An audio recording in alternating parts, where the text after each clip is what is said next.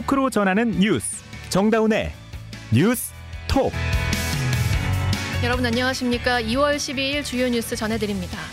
설 연휴 마지막 날 귀성길이 혼잡한 상황입니다. 5시 요금소 출발을 기준으로 부산에서 서울까지 2시간 20분, 광주에서 3시간 50분, 대구에서 3시간 40분, 강릉에서 서울까지는 2시간 50분 소요됩니다. 고속도로 정체는 밤 11시 이후 풀릴 것으로 보입니다. 의료계가 정부의 의대 정원 확대에 반대하며 설 연휴 직후 집단 행동에 들어갈 것으로 보입니다. 정부는 가능한 모든 수단을 동원하겠다며 무관용 원칙을 고수하면서 국민 진료 피해에 대응하기 위한 신고센터를 운영한다고 밝혔습니다. 한국 수영의 중장거리 간판 김우민이 세계선수권 남자 자유형 400m에서 1위에 올랐습니다. 세계선수권 금메달은 박태환 이후 13년 만입니다. 이스라엘이 민간인이 밀집한 가자지구 최남단 라파를 대대적으로 공격하면서 최소 50명이 넘는 사망자가 발생했습니다. 오늘 방송은 CBS 라디오 표준 FM 그리고 CBS 레인보우 앱에서 들으실 수 있습니다. 인터넷과 IPTV 가입은 어디로? 바로 가입 바로 설치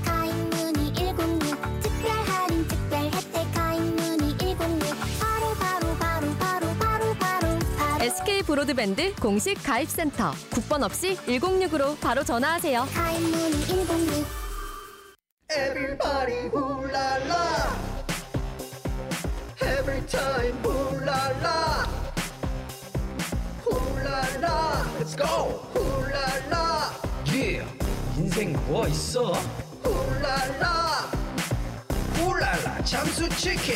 여보세요 안녕하세요. 현대해상 모델 이정재입니다. 도로에선 작은 실수도 사고로 이어질 수 있죠. 특약으로 벌금, 자동차 사고 처리 지원금, 변호사 선임 비용은 물론 일상 속 상해 사고까지 현대해상 하이카 운전자 보험으로 든든하게 보장받으세요. 가입 시 유의 사항을 확인하세요. 설 연휴 마지막 날입니다. 연휴가 비교적 짧았던 탓에 오늘 늦게까지 집으로 향하는 이동이 이어질 것으로 보이는데요. 고속도로 정체도 밤 11시가 넘어야 풀릴 것으로 보입니다. 일상으로의 복귀를 아쉬워하는 시민들을 김정록 기자가 만나봤습니다.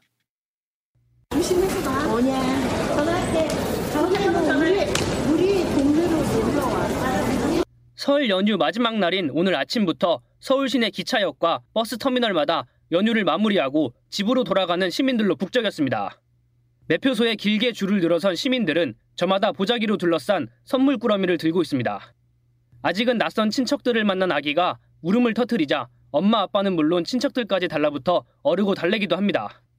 시민들은 오랜만에 가족과 친구를 만나 즐거운 시간을 보냈다며 웃었습니다. 할머니도 좋아하시는 걸로 평소 못 먹는 걸로 뭐 그런 걸로 해드리는 거죠 소고기 구워 먹고 뭐 스파게티 같은 것도 해드리고 저는 설 당일에는 할머니 집이랑 외가랑 친가 둘 다 가고 그 당일 말고는 친구들을 만나고 놀았어요. 장애인 거주시설에 아들을 둔 어머니 김모 씨는 쉽게 만날 수 없는 아들을 두고 오려니 이별이 더욱 아쉽다고 말합니다. 방학하거나 명절, 여름방학, 겨울방학, 추석, 구정 이렇게 1년 데려다주고 혼자 두고 오려면 좀 마음이 좀 아프고 그래. 연휴를 마치고 일상으로 복귀하는 시민들의 얼굴마다 기쁨과 아쉬움이 가득했습니다. CBS 뉴스 김종록입니다. 총선을 앞둔 설 명절이었습니다. 여야는 민심 청취에 집중했는데요. 오늘은 한 목소리로 민생 경제 회복을 강조했습니다. 자세한 내용 허지원 기자가 보도합니다. 총선을 60여일 앞두고 설 연휴 기간에 들어갔던 여야는 민심 점검 결과 민생 경제 회복이 중요한 과제라고 입을 모아 말했습니다. 국민의힘 박정하 수석 대변인은 민주당을 겨냥해 당리당량만 앞세워 민생은 외면한 채 거대 의석을 무기로 한 입법 독주를 국민들이 더는 볼 수 없을 것이라고 비판했습니다. 국민의힘 장동혁 사무총장은 설 연휴 직전 있었던 윤석열 대통령의 방송 담화와 관련된 반응엔 입장을 유보하면서도 한동훈 비대위원장 중심으로 총선을 치르겠다는 입장을 재확인했습니다. 민주당 홍익표 원내대표도 설 민심 관련 기자간담회에서 윤석열 정부의 경제 실정을 향한 탄식이 넘쳤다면서 민생을 화두로 내세웠습니다.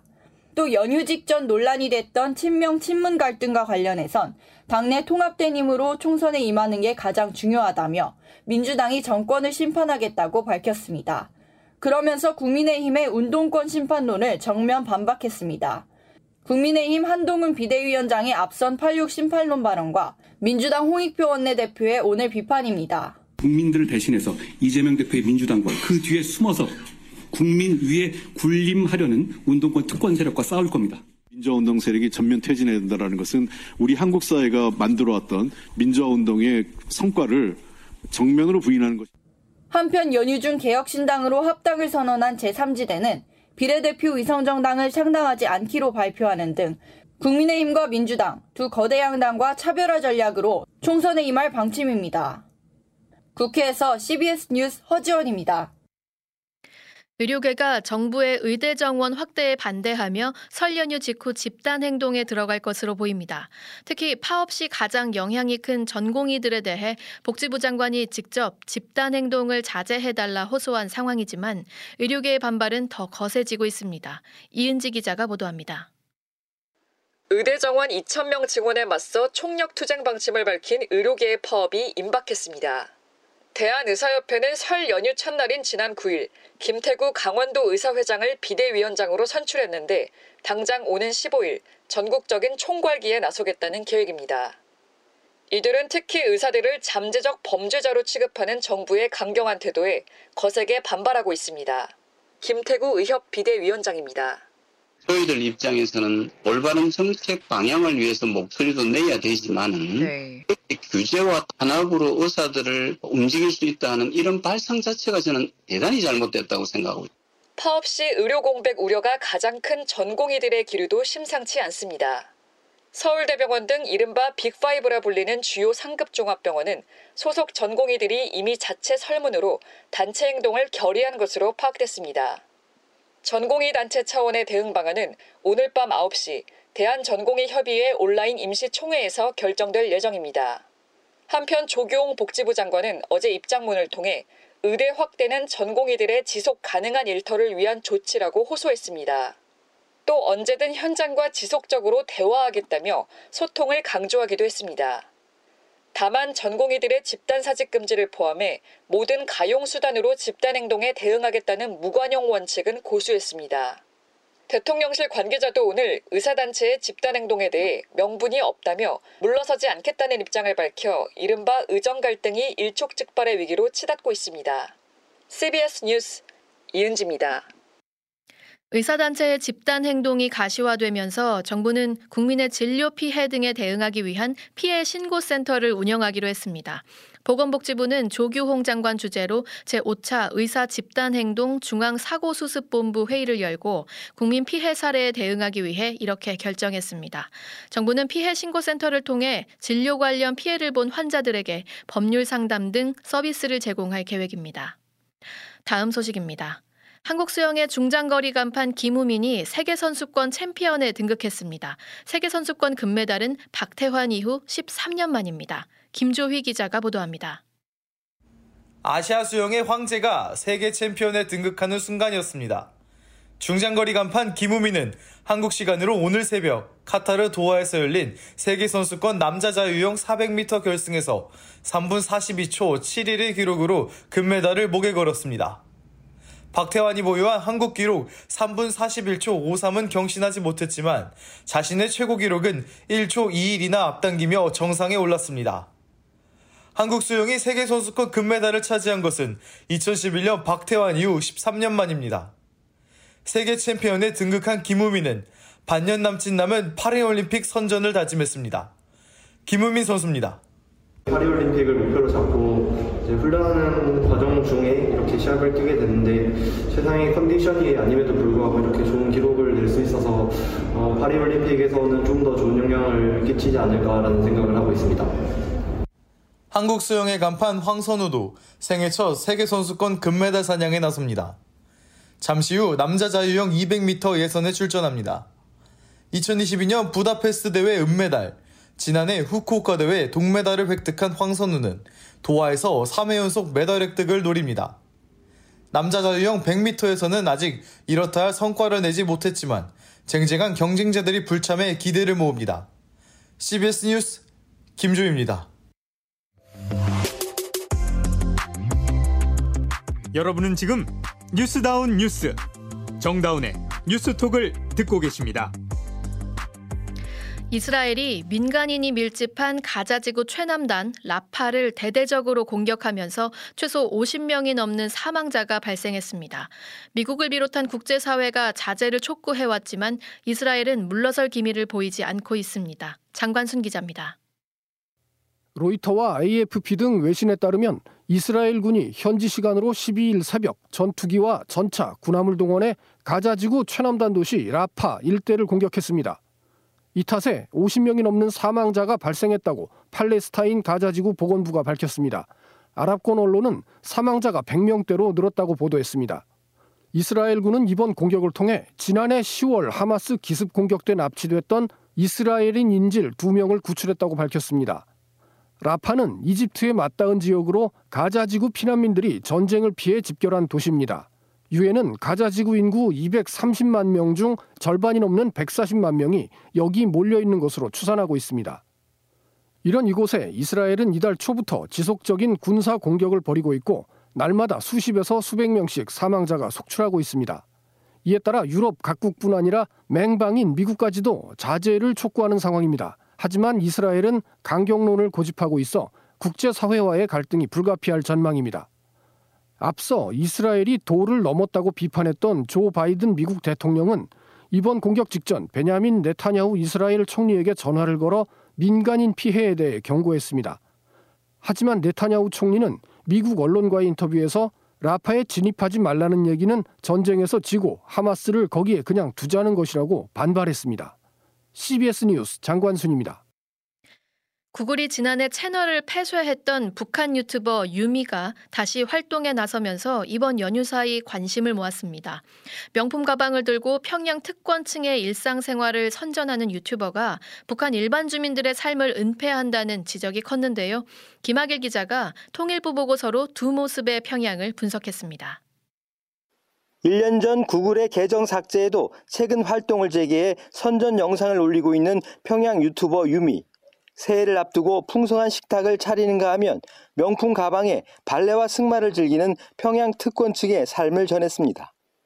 크게 과장되기는 했으나 평양이 북한에서 제일 잘 사는 지역인 건 맞습니다.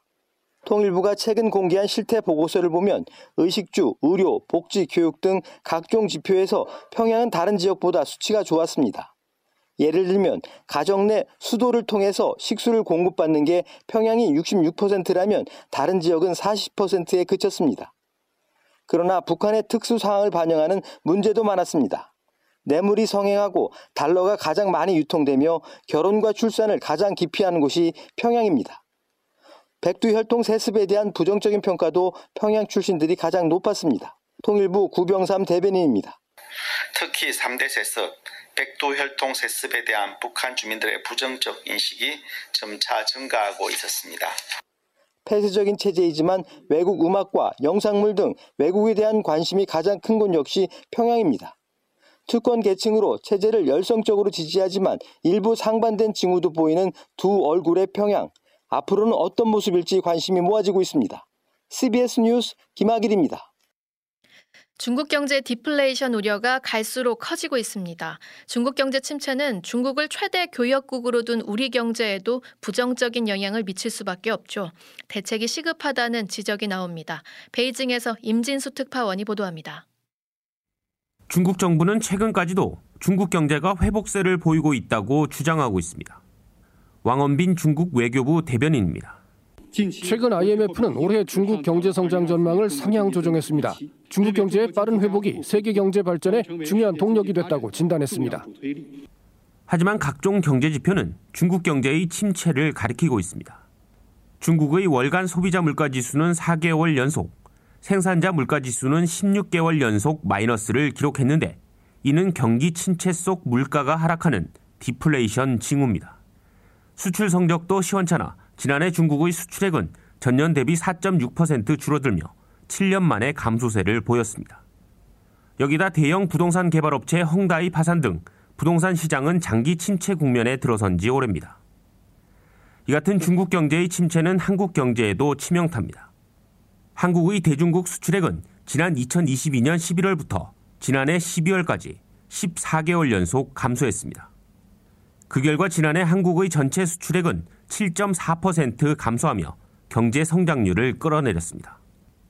산업연구원은 2024년 경제산업 전망 보고서에서 수출 감소의 원인으로 중국 경기 회복 지연 등을 꼽으며 대중 수출 부진의 장기화에 대비해야 한다고 경고했습니다.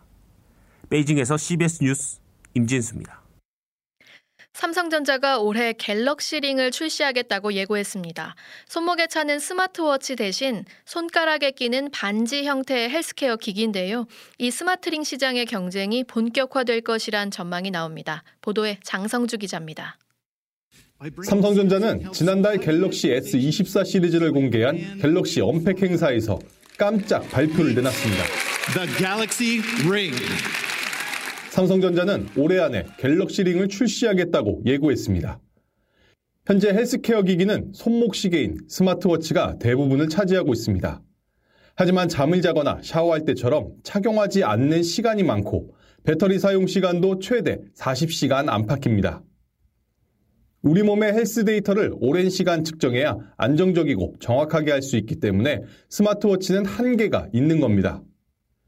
반지 형태의 smart ring은 현재 상용화된 제품의 배터리 사용 시간이 최소 3일에서 최대 일주일에 달합니다. 여기에 Galaxy Ring은 심전도와 광혈류 측정 센서, 산소 포화도 센서 등을 탑재할 것으로 예상됩니다. 심장 박동에 불규칙한 리듬이 있는지, 수면 무호흡증 등 호흡에 장애가 있는지 등을 측정할 수 있는 센서입니다. 특히 삼성전자에 이어 애플도 Apple Ring을 출시할 것으로 알려져 smart ring 시장의 경쟁을 뜨겁게 달굴 전망입니다. CBS 뉴스 장성주입니다. 금융당국이 설 연휴 직후부터 홍콩 H지수 ELS 판매 금융사에 대한 2차 현장 검사에 나섭니다. 금융당국은 일부 확인된 불완전 판매에 대해 은행권에서 자체적으로 배상하라고 권고했지만 실행될 수 있을지는 미지수입니다. 박지환 기자가 보도합니다. 올해 초부터 최근까지 홍콩 H지수를 기초로 발행된 주가 연기해증권 ELS에서 발생한 손실 규모는 6,630억 원에 달합니다. 손실률은 53%를 넘어섰고 올해 상반기에만 10조 2천억 원의 만기가 돌아옵니다. 이복현 금융감독원장은 최근 일부 불안전 판매에 대한 은행권의 책임을 강조하면서 자율 배상안을 권고했습니다.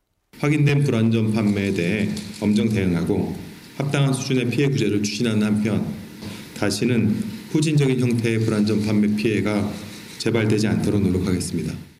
금감원은 지난달 8일부터 11개 주요 판매사에 대한 현장 검사와 민원 조사를 진행했습니다. 특히 설 명절 직후부터 이달 말까지 2차 현장 검사에 돌입하며 홍콩 H지수 ELS의 불안전 판매 사례를 더욱 구체화할 예정입니다. 하지만 금융당국의 자율 배상 압박에 은행권이 당장 응할지는 미지수입니다. 은행권 입장에서는 불안전 판매 여부를 금융분쟁조정위원회에서 정식으로 다뤄야지 자율 배상에 먼저 임하면 향후 본격적인 손해배상 소송이나 금융당국 징계 절차 등에서 크게 불리해질 수 있다고 우려하고 있습니다. 특히 자율배상 카드를 먼저 꺼내들면 불완전 판매 의혹 자체를 적극적으로 인정하는 모양새인데다 배임 문제까지 불거질 수 있어 고민이 깊어지고 있습니다. CBS 뉴스 박지원입니다.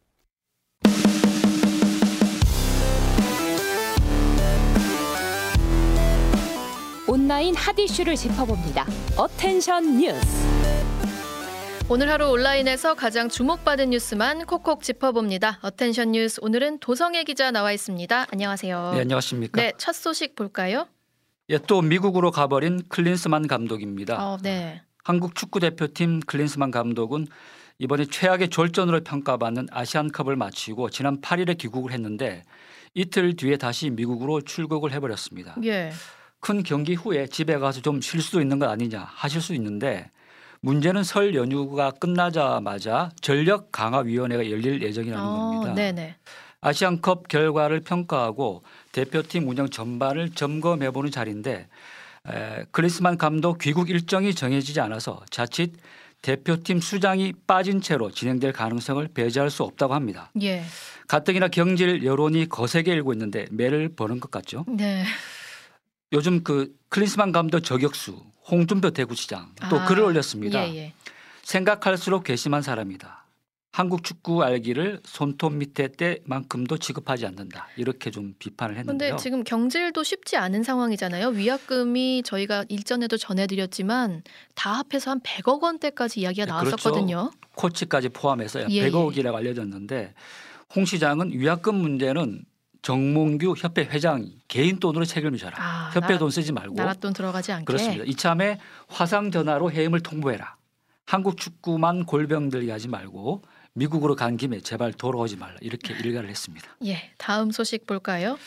예, 안타깝게도 명절 연휴에 더 많이 버려지는 강아지들 이야기입니다. 아, 네네. 저도 강아지를 키우고 있지만 어, 반려동물을 키우는 인구가 천만 명을 넘어서면서 부작용도 많이 생기고 있습니다. 대표적인 것이 길거리에 몰래 버리는 건데요. 네. 농림축산검역본부에 따르면 2022년에 무려 약 11만 3,400마리가 버려졌다고 합니다. 1년 동안 11만 마리가 넘게 버려졌다고요? 예, 특히 연휴가 문제인데 네. 유기동물의 30%는 이번 설이나 추석 같은 명절 연휴에 또 20%는 여름 휴가철에 발생한다고 합니다. 네. 휴가철이나 명절에 집을 비우는 기간이 길어지기 때문에 반려동물 돌보는 것이 어려워지고 또 이에 따라 동물을 버리는 사례가 늘고 있는데요. 네네. 이런 행위는 명백한 범- 범죄입니다. 음. 동물보호법은 소유자가 동물을 유기해서는 안 된다 이렇게 분명하게 명시를 하고 있습니다. 이를 어기면 최대 300만 원의 벌금형에 처해집니다. 네, 벌금형 수준을 떠나서 정말 명백한 범죄라는 거 다시 한번 꼭 기억하셔야 될 것 같습니다. 세 번째 소식은요? 예, 초등학생들을 멍들게 하는 SNS입니다. 예. 어, 소셜 미디어를 많이 이용하는 초등학생들일수록 자신의 몸에 대해서 부정적으로 생각하는 경향이 있다. 이런 연구 결과가 나왔는데요. 한국보건사회연구원이 에, 초등학생들을 대상으로 소셜 미디어 이용량과 신체 자아상 사이의 상관 관계를 연구한 조사 결과인데 소셜 미디어를 많이 이용하는 학생들이 자신의 외모나 키 등에 대해서 부정적으로 인식하는 경향이 있는 것으로 나타났습니다. 예.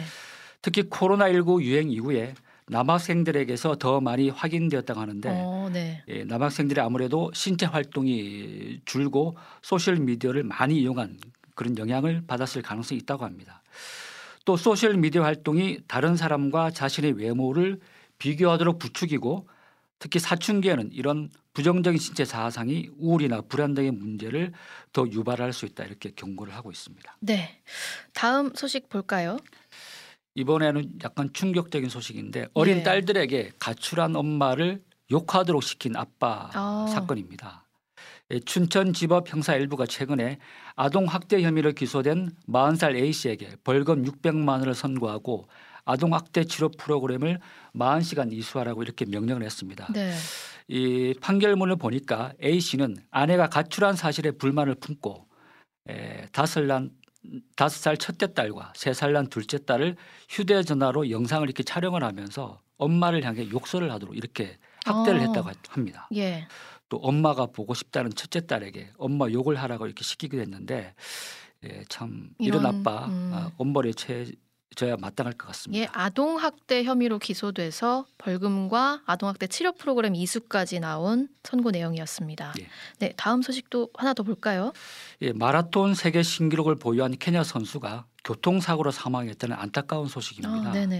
올해 24살의 켈빈 킵톰이라는 선수인데요. 지난해 시카고 마라톤에서 42.195km를 2시간 0분 35초에 완주해서 최초로 어, 2시간 대 벽을 깰 선수로 크게 주목을 받았습니다. 하지만 현지 시간으로 12일에 고향 케냐에서 차량 사고로 코치와 함께 숨지고 말았습니다. 아, 너무 젊은 나이네요. 그렇습니다. 이 선수는 케냐에서 가축을 키우며 살다가 마라톤을 시작했는데 맨발로 도로를 뛰면서 마라톤을 배웠고 음. 또 돈이 없어서 운동화를 빌려 신고 이렇게 출전을 한 일화도 있습니다. 예.